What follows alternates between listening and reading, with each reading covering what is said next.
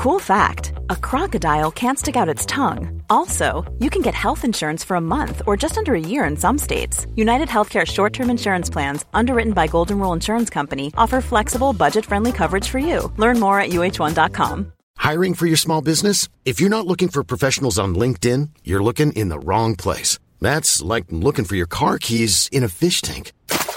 LinkedIn helps you hire professionals you can't find anywhere else, even those who aren't actively searching for a new job but might be open to the perfect role. In a given month, over seventy percent of LinkedIn users don't even visit other leading job sites. So start looking in the right place. With LinkedIn, you can hire professionals like a professional. Post your free job on linkedin dot com slash people today. Hey, I'm Ryan Reynolds. Recently, I asked Mint Mobile's legal team if big wireless companies are allowed to raise prices due to inflation. They said yes. And then when I asked if raising prices technically violates those onerous two-year contracts, they said, what the f*** are you talking about, you insane Hollywood ass f- So to recap, we're cutting the price of Mint Unlimited from thirty dollars a month to just fifteen dollars a month. Give it a try at mint mobile dot com slash switch. forty-five dollars up front for three months plus taxes and fees. Promo rate for new customers for limited time. Unlimited more than forty gigabytes per month. Slows full terms at mint mobile dot com. Welcome to the Capital Club Podcast. I'm your host, Brian C. Adams. Tune in weekly to hear from top industry leaders as we discuss relevant topics in the world of business, investing, health and wellness, geopolitics, and more. To learn more about the show, visit excelsior g p dot com slash podcast. Hello and welcome to the Capital Club Podcast. Today with me, Dan Jeffries. Dan is the managing director of the A I Infrastructure Alliance and the former C I O of Stability A I and former chief technical evangelist at Pachyderm, acquired by H P E. He's also an author, engineer, futurist, pro blogger, and he's given talks all over the world on A I and cryptographic platforms. With more than fifty thousand followers on Medium and a rapidly growing following on Substack, his articles have been read by more than five million people worldwide. So, Dan, thank you for joining us. Really appreciate it. This conversation's all about A I. And you have a terrific Substack that I've been checking out, and you're a prolific blogger, and, and you have great kind of social media content that you put out there. There does seem to be this narrative about, is A I something that we should embrace?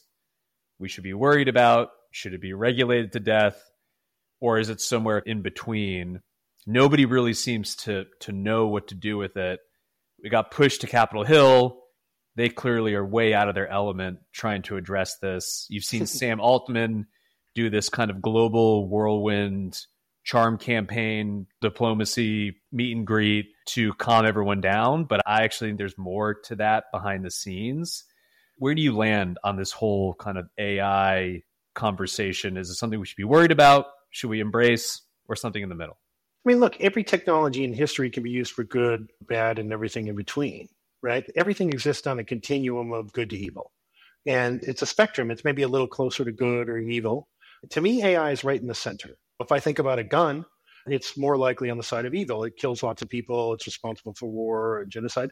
But I can also hunt with it and feed my family, right? A lamp might be closer to the side of good because it lights my house and lets me work in the dark, but I could pick it up and hit you over the head with it. So I don't buy this whole narrative where we always think about all the evils of technology or everything that can go wrong. If you think about every technology, it's nowadays the dominant narrative is everything that can go wrong. And I don't know, it's easy to see all the like jobs that could be destroyed or whatever, but it's very hard to see all the jobs that will be created. Like, how do you explain a web developer to an eighteenth century farmer? You can't do it. It's built on the back of twenty different technologies, electricity, computers, the browser, the internet, right? So there's, it's easy to see that, and everyone can see the destruction. I think A I is tremendously beneficial. Of course, it can do some bad things, but mostly the bad things that people are talking about are probably going to be done at the government level. They're going to be done at the totalitarian government, right? And they're already doing it. Surveillance and monitoring dissidents, those kinds of things, using it for war. I don't buy most of the rest of the harms. I buy, somebody said today, it can be used for bioterrorism. I'm like, where is the logic in this? I don't even understand this, right? Like, you can already get that information on the web, and you still have to be a good chemist and have the wills to do dispersal and these kinds of things. So this is not new information. So I, I find these lines of reasoning to be really like spurious and suspect. I think mostly folks are trying to create a legal moat to lock out the competition. They're trying to create a nineteen fifties style A T and T regulatory mode. I think there's tremendous benefit in this stuff. New material science, teaching kids to learn a language, right? I'm using it to learn Spanish right now. I think the ability to diagnose disease far out in the countryside when you can't get to a good doctor or you don't have the same quality of healthcare. To me, there's so many benefits to this technology. And I think this sort of firestorm right now is just indicative of a time where we tend to feel negative about technology. I think that is a real downer because societies are successful when they embrace new technologies. And as soon as society starts saying, oh my gosh, like, we're going to try to keep everything exactly the same, they go downhill, and another society that's willing to embrace it rises and takes over. And that's how we've seen it a hundred times in history. Right? And it's going to happen again if we're not careful here, and we're going to miss out on all these wonderful benefits. So I want to go back to your earlier comment about people trying to create a regulatory moat. I tend to agree with you. I think the fact that Sam Altman has created this non-for-profit, but it's actually for-profit, and there's a lot of organizational structural issues involved with how he's put together the firm. I tend to see his whirlwind campaign across the globe as a way to front run this whole space and to be this savior for Washington. Oh, we can be in safe hands with this person. Meanwhile, they can corner the market and tamp down any potential competition. Would you agree with that sentiment? Yeah, I think a number of folks are trying to do this, right? I had a tweet go crazy the other day after I quoted John Carmack, famous programmer, basically invented three D and is now working on A G I. And he was talking about Mustafa Suleiman's book that just came out, The Next Wave. And there's no wild-eyed fear-mongering in this book, he said. But he said, but the guy is very much a statist. He believes in, uh, he expresses concern for the government as much as for individual people. And he basically says at the end of it, we should probably outsource or probably outlaw law open source, high-level A I, and keep it a trade secret. I think these are terrible ideas. Open source has been the most fundamentally game-changing technology in history, right? So Carmack said, I'm not aligned with this. I said, I'm not aligned with this either. I say, this scam of we're the only trusted people who can do this, you should never trust that from anyone ever. That the kings and queens and the old church have been running this scam since the dark ages. We're the only trusted people. I don't buy it. Linux is the most important software in the history of mankind, okay? It runs supercomputers. It runs the entire cloud, right? It runs like your home router, right? It, it runs nuclear subs. Yeah, it's also used to write malware and create distributed botnets. Does that mean we take that off the shelf? Because no, we have laws in place to deal with these things. We have laws in place if you kill someone or you use it for fraud. We don't need a new existence for this. There's some gray areas sometimes that you have to address, but you do that as it actually evolves in the real world. As the problems come up, you develop them rather than trying to anticipate stuff ahead of time that generally doesn't make any sense. And so I think a lot of these folks really, they would love to outlaw the competition. It's really expensive to buy twenty-two thousand H one hundreds. And, and there's a lot of R and D, right, that goes into these things. So I don't want to see this kind of thing where you have a licensing regime to build models. I think that is super big brother totalitarian. I never want to see this happen. And the hardware you were referencing, those are chips, correct? Microchips? Yeah, so the, the H one hundred is the most cutting-edge chip from NVIDIA that's used to train these models. They're thirty to forty grand retail, right? So buying, you can do the math. Uh, you're probably better at the math than me, but it's not hard to realize that if you're buying all those up, twenty-two thousand of those to train some giant frontier model, it's really expensive. This is not a profitable business at this point, build these models, okay? You're eventually going to do what you do, which is build all kinds of services around this type of thing. You're going to build enterprise software. You're going to build guardrails around things. You're going to build kind of specialized models for individuals that where they pay a ton of money for it. Just like Google had to build Android and a thousand other kind of businesses, right? And Amazon had to build a bunch of other businesses. This is super, super expensive. So I understand why they would love to lock out the competition, but I don't think that's good for society. And I don't think it's good for the world. And frankly, you don't make things secure that way, right? This idea that we're going to keep it behind the A P I and four hundred people or one thousand people are somehow going to figure out every way that can be exploited. No, that's not the way that it works. The best cryptography in the world is open math. And that's because other mathematicians can look at that and go, wait a minute, I found a flaw. We have to make this stronger. Same way with code. Same way with models. Most of this kind of real work that's happening is people now looking at the models that exist, training them, looking at ways to interpret them, looking at ways to make them safer. This happens through openness. It's the foundation of a modern society. It's the foundation of America. It's the foundation of societies that we admire. Closed is the foundation of totalitarian societies. So I'm sorry, I'm just not aligned with that. So if you were to advocate for Washington to take a certain stance on this subject, would it just be open competition, open market, or do you think there should be some guardrails in place? So I think you have to address, I think you have to get past this kind of concept of like harms, where we we use this term now for everything way too loosely. It's something I don't like on the internet. It's harmed. It harmed me. I don't like your opinion, Brian. You harmed me. I don't really buy this, okay? But there are real harms in the world, okay? And there should be high-risk applications. I don't like some of the way that the E U has done it, where like the politics has got into it, right, in terms of their E U A I Act, right? Somehow they got social media applications tossed in an amendment as high risk. I'm sorry, but that's not true. That's a misuse of a very good idea.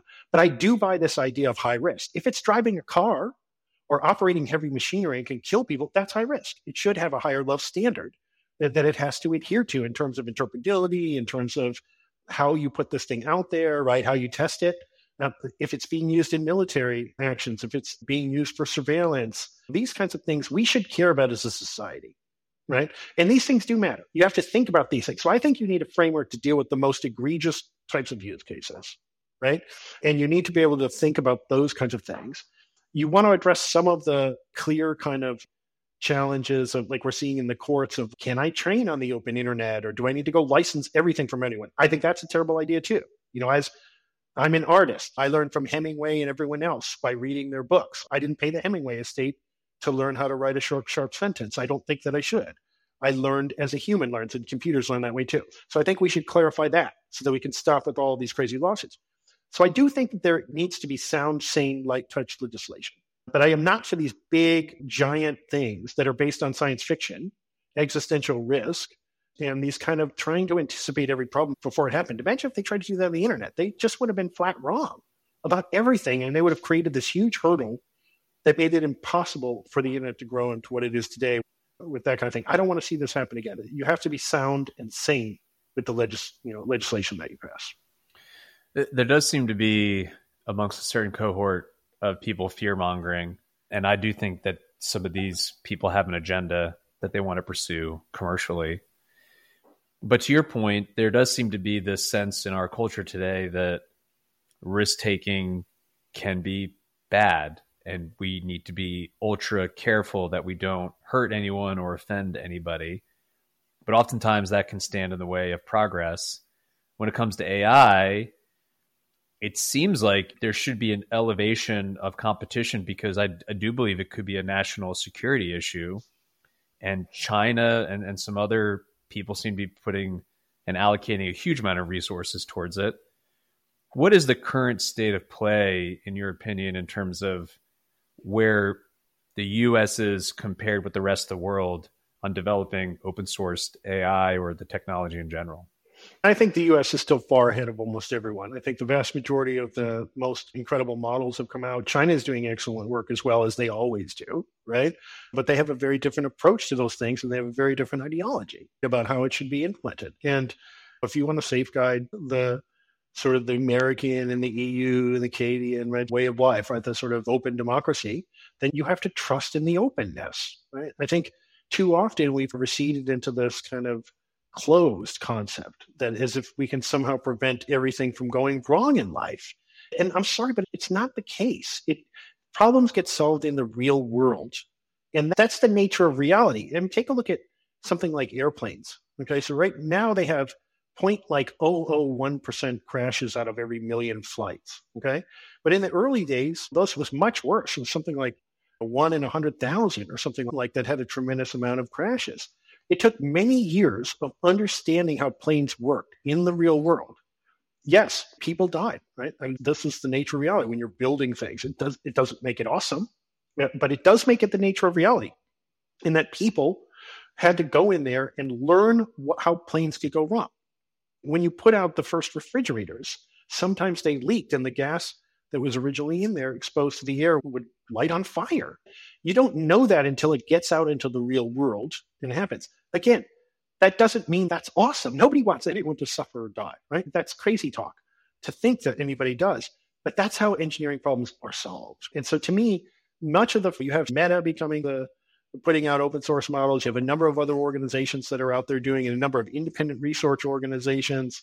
The U S is leading that way. You're starting to see more actually in Europe as well with Minstrel and uh, those kinds of folks coming out and starting to push in that direction as well. I think it has to be open societies and democracies that push this. And that's the best way to ensure, with a lot of people looking at it and messing with it, where the innovation comes from. I'll give you an example. So, you know, with Stable Diffusion, a ton of, which is the open source image generating model, a ton of the innovation came from the community. They were fine-tuning models. They were doing things that data scientists never thought of, jamming together and averaging out thirty, forty, fifty, one hundred models. The data scientists, a lot of them thought that would just collapse or destroy the model, but it was making a better model, right? And then they were adapting papers that were used for other things. So the LoRa paper was designed for large language models to make it easier to train a small subset of the parameters. So instead of training a ten gigabyte model, I can train one hundred megabytes and change that model. They adapted that to Stable Diffusion. I even saw the original paper writer on there on Reddit asking questions going, wow, I never thought of this. I want to talk with the community to understand what I can change to make the next version, because I had never even considered diffusion models. That's what happens when you put it in the real world. You get this innovation. You have people who weren't able to pass through the gauntlet, the eye of the needle, to get into the hallowed halls to do the original work. But that work gets refined by the engineers. The first person who comes up with the process for making nitrates, right, in Germany, it looked like a Rube Goldberg machine. That's not a manufacturable machine. What happens with that process aider is the engineers figure out how to make it into a reusable set of components, how to make it safer, how to turn it into a machine that gets manufactured. That happens when you expose it to a lot of different people. I think the same thing has to happen here, and we can't imagine all the, the things before they happen.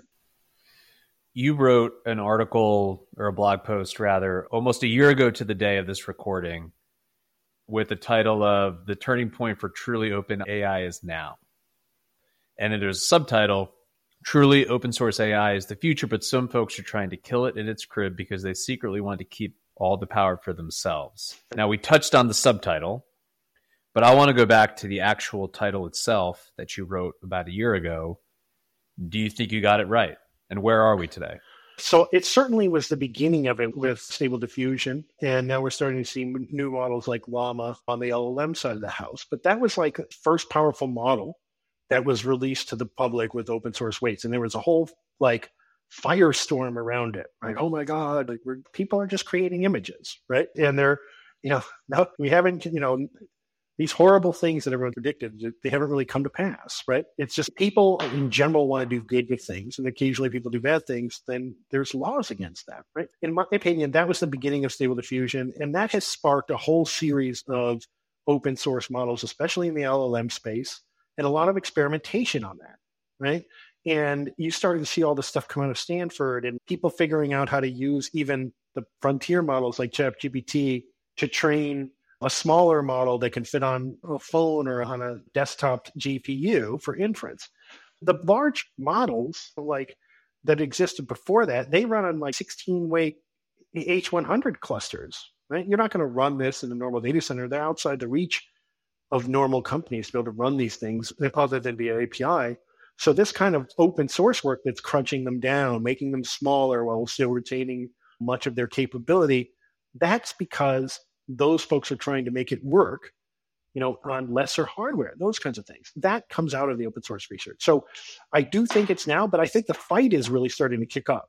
I've seen a lot of, I saw protesters the other day outside of Meta saying like, you, you shouldn't open source those models.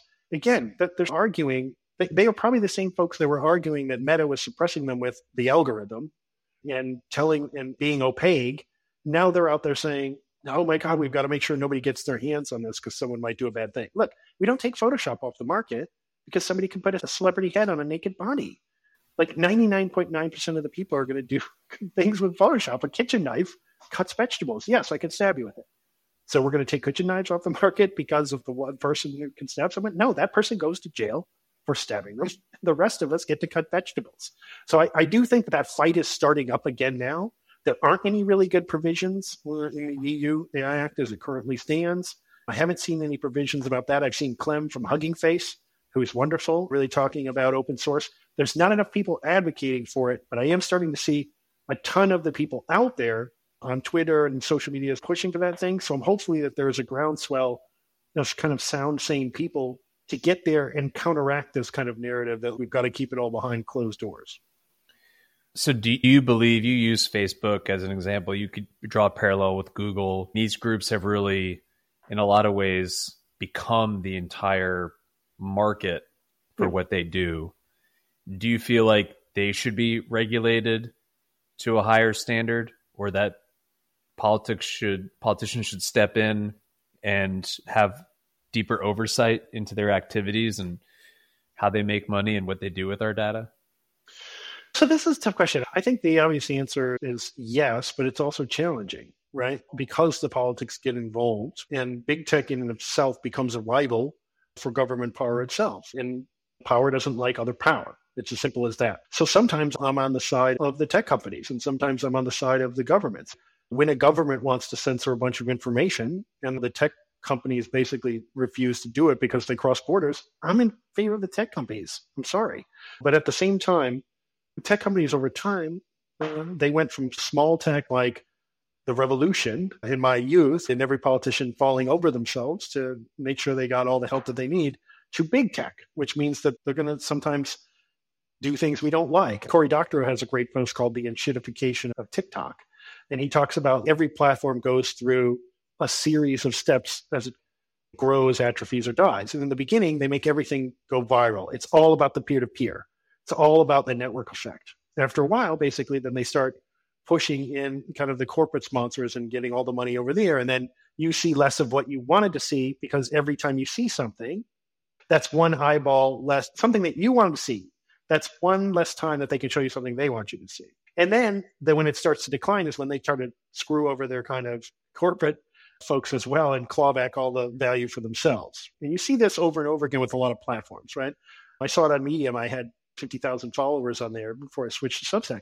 They used to help me go viral. I'd get a million views on things, and then they try to clamp down on it so that you could buy the subscription and put everything by the paywall. Now I get one thousand, one hundred on there, so I switch.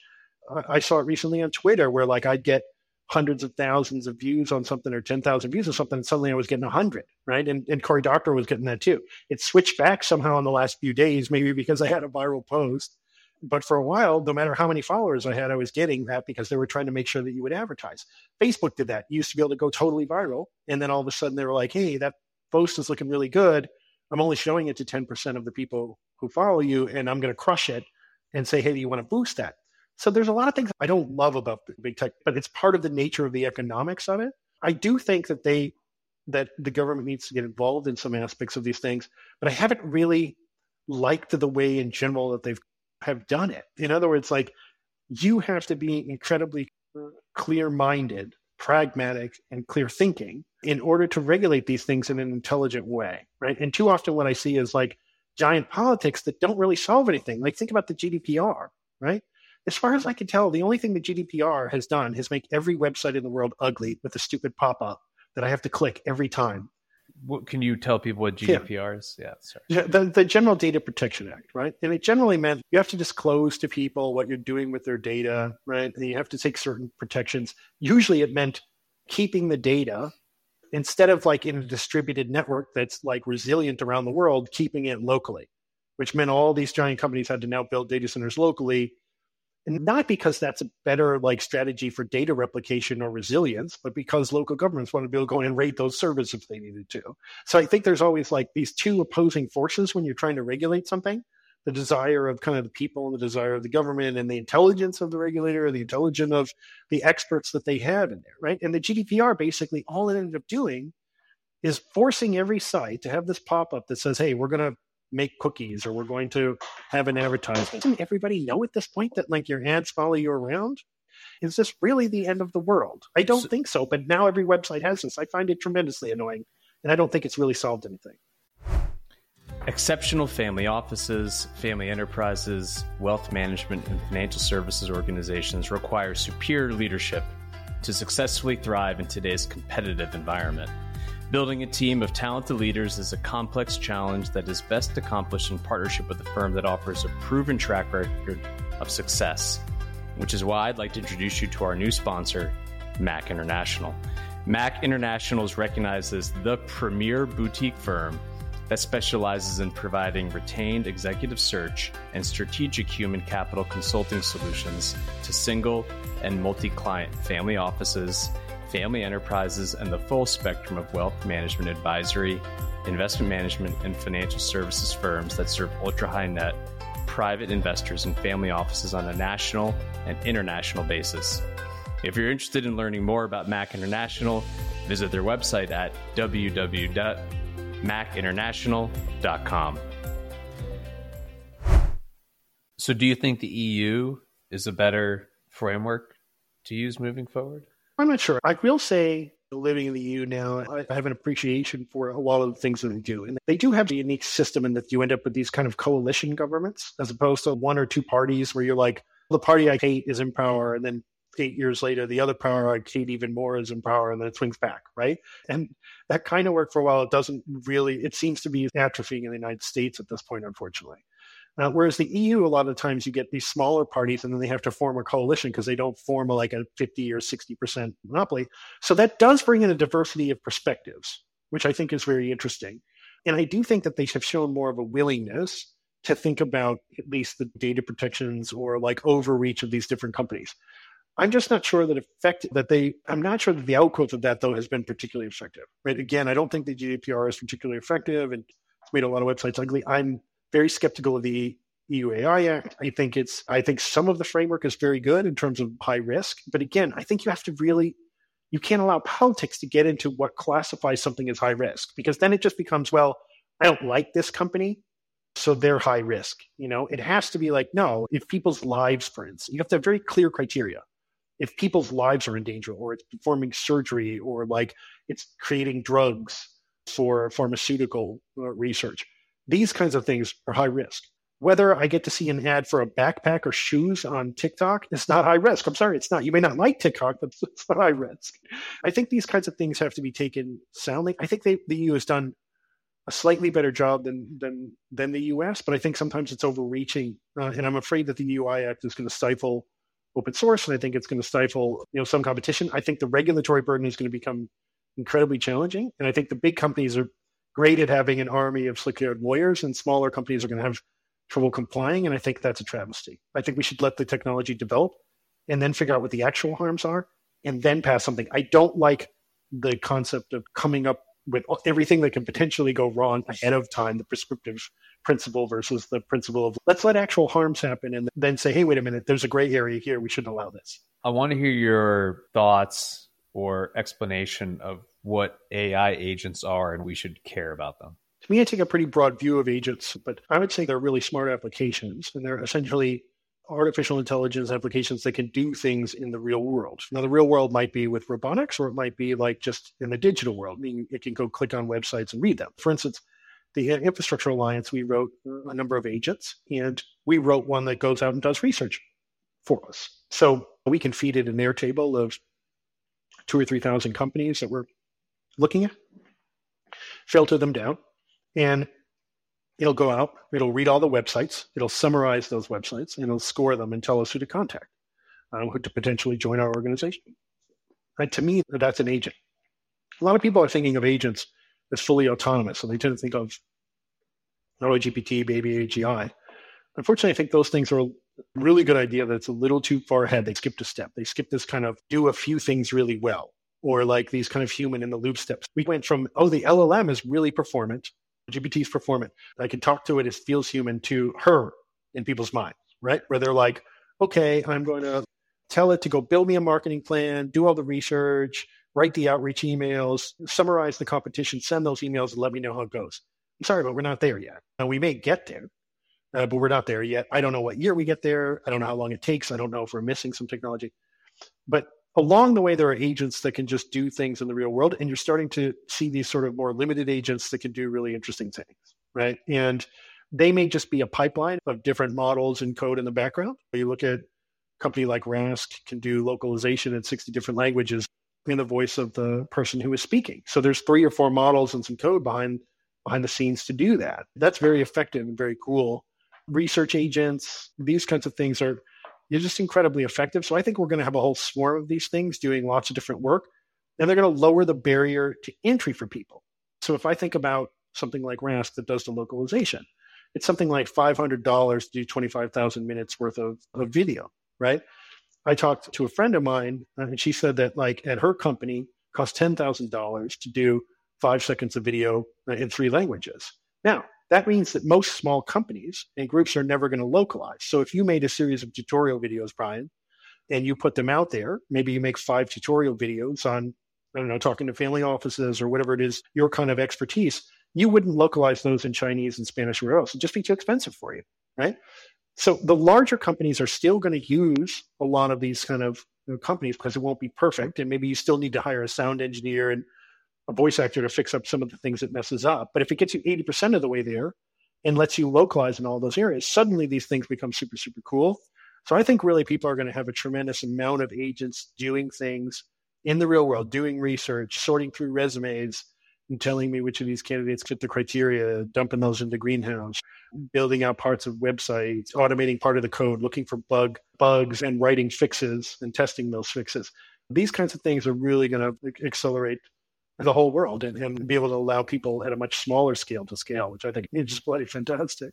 Yeah, I, I didn't even know what an A I agent was, frankly, until I started reading some of your stuff. So I, I think it's important for people to understand just what they are and what they do, and you'll probably hear a lot more about them moving forward. So I appreciate you providing some commentary there. We're going to talk a little bit more about the technical side, then I want to get into some more softer issue, but the singularity, this concept that man and machine will meld into one, and we will achieve a next level of consciousness or potentially species. What are your thoughts around that? Do you think what we've seen in the A I world is a precursor to this next step, or where are we on that journey? Do you even think it's possible? So transhumanism and things like that, as a sci-fi author, I love this kind of stuff. I think it's a lot of fun to write about. I think it's fun. I'm semi-skeptical on it though at this phase of my existence, right? I think it's, there was, you know, a lot of sci-fi writers start off with the singularity because it's great. It's this super conflict. It's this, you can build mind-blowing technology. It's alternative societies. And then later on, you've got sci-fi. I think there was a couple of sci-fi writers who I loved as kids who were writing about it very seriously. They wrote a book called, uh, I forget who wrote it, Rapture of the Nerds. And it was a satire on it, meaning it's kind of religion for engineers and, and tech people. And I admit to uh, enjoying some of the concepts of it. I think it's life extension and all these kinds of things are wonderful. I, I think it's probably pretty overblown though. And we've seen this kind of rapid progress in artificial intelligence. I don't see this kind of runaway intelligence. There is exponentialism, but exponentialism takes different forms, right? And when we think of intelligence, we tend to just personify it and think of it as, okay, you can make a superhuman intelligence.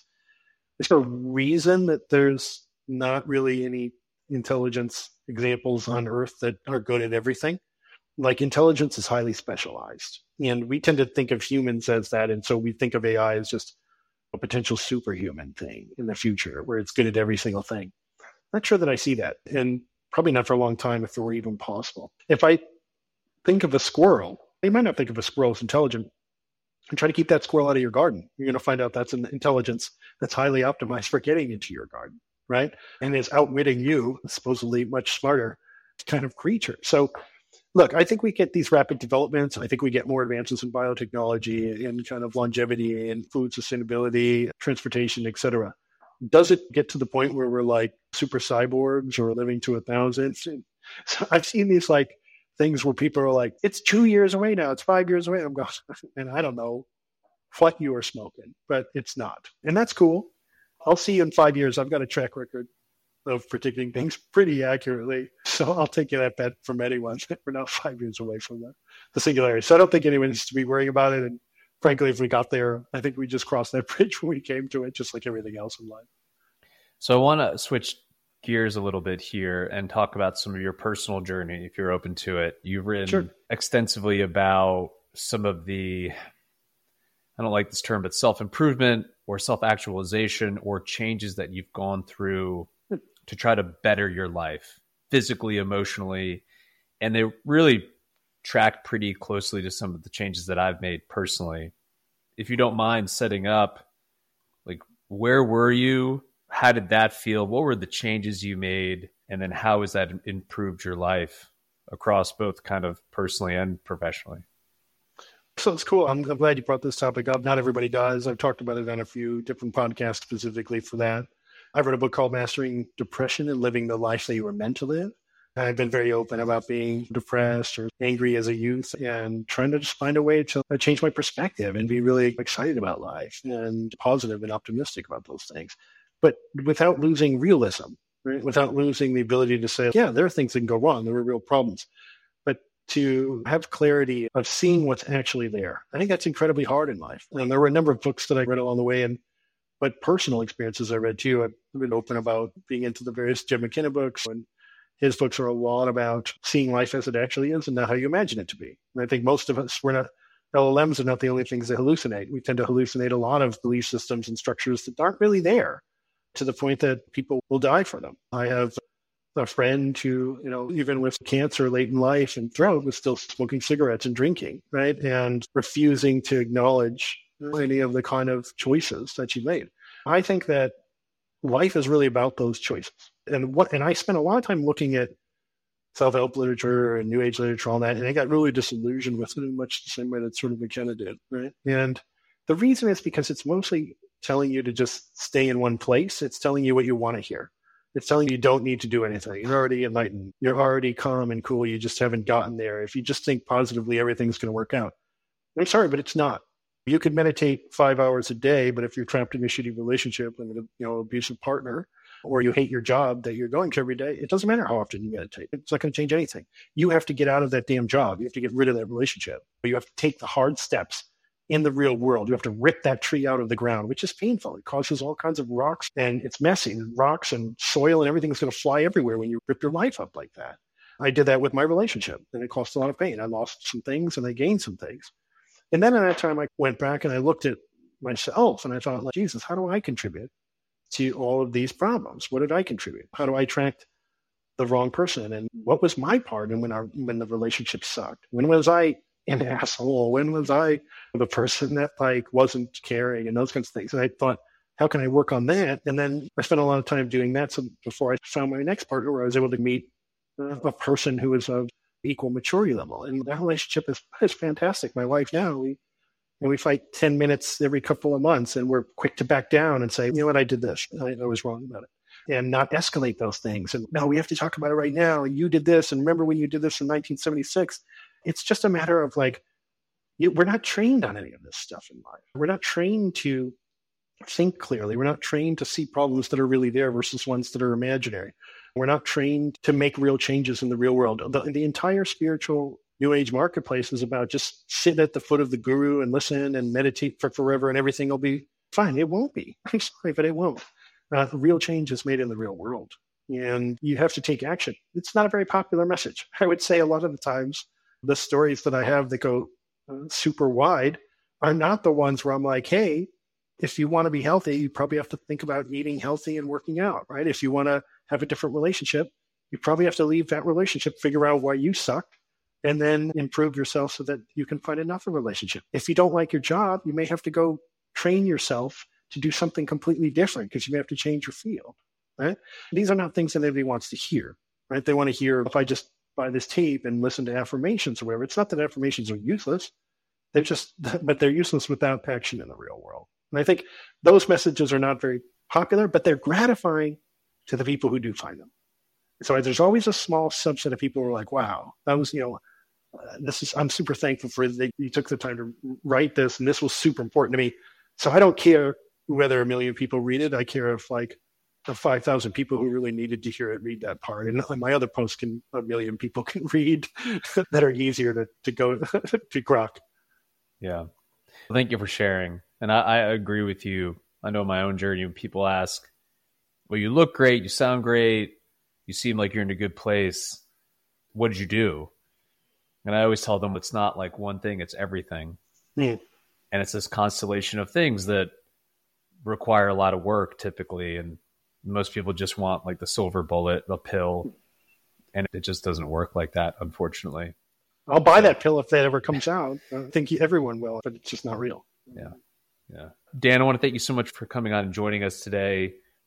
definitely encourage our listeners to leave a review, leave a comment, let us know the favorite part of the conversation. If people are interested in learning more about the work that you do, the content that you're putting out there, I know you're on various social media platforms, but what's the best way for them to engage? Oh, there's my Substack. It's probably one of the best. So it's uh, Future History with Dan Jeffries. The A I Infrastructure Alliance is my nonprofit where we put out a lot of information on A I. There's my Twitter. It's Dan underscore Jeffries one, the number one. Don't forget the one, or you will meet another Dan Jeffries who studies the asexual reproduction of tree frogs. A wonderful fellow if you're into the asexual reproduction of tree frogs. But if you're interested in finding me, you want to find Dan underscore Jeffries one on Twitter. Maybe we'll do a, a part two with him, and we'll get into we'll get into the tree frog world. I don't know much about it, so I can stand to, to level up there. Dan, thank you so much. One final question we asked folks to come on the show: do you have a daily practice that helps bring peace to your life? The daily practice is I try to stop and I try to remember the things that are good in, in my life. I have, for instance, I have a view of an absolutely gorgeous landmark outside of my window at my house. And it's really easy to just start taking that thing for granted, take that view for granted, and look at it and say, who cares, right? I try to make myself stop. I try to say, hey, really look at that thing. And go, man, isn't that cool? Aren't you lucky to have had that happen in your life? It won't be here forever. One day you'll move. Uh, so appreciate the thing while you're there. So I do try to stop uh, and appreciate the things that I have in my life and make sure that I'm grateful for those things. Thank you for sharing that. And thank you for coming on the show. This is great. Best of luck Thanks. with, yeah, best of luck with all the work. It's important. And you're really educating a broad population on some things that they need to know about. So thank you for all you do and best of luck moving forward. Thank you, sir. Appreciate you having me on. Absolutely. All right.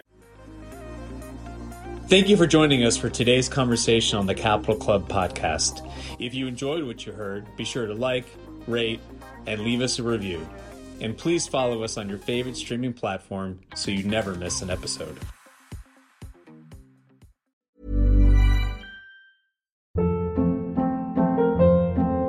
Hold up. What was that? Boring. No flavor. That was as bad as those leftovers you ate all week. Keke Palmer here. And it's time to say hello to something fresh and guilt-free. HelloFresh. Jazz up dinner with pecan-crusted chicken or garlic butter shrimp scampi. Now that's music to my mouth. HelloFresh. Let's get this dinner party started. Discover all the delicious possibilities at hello fresh dot com.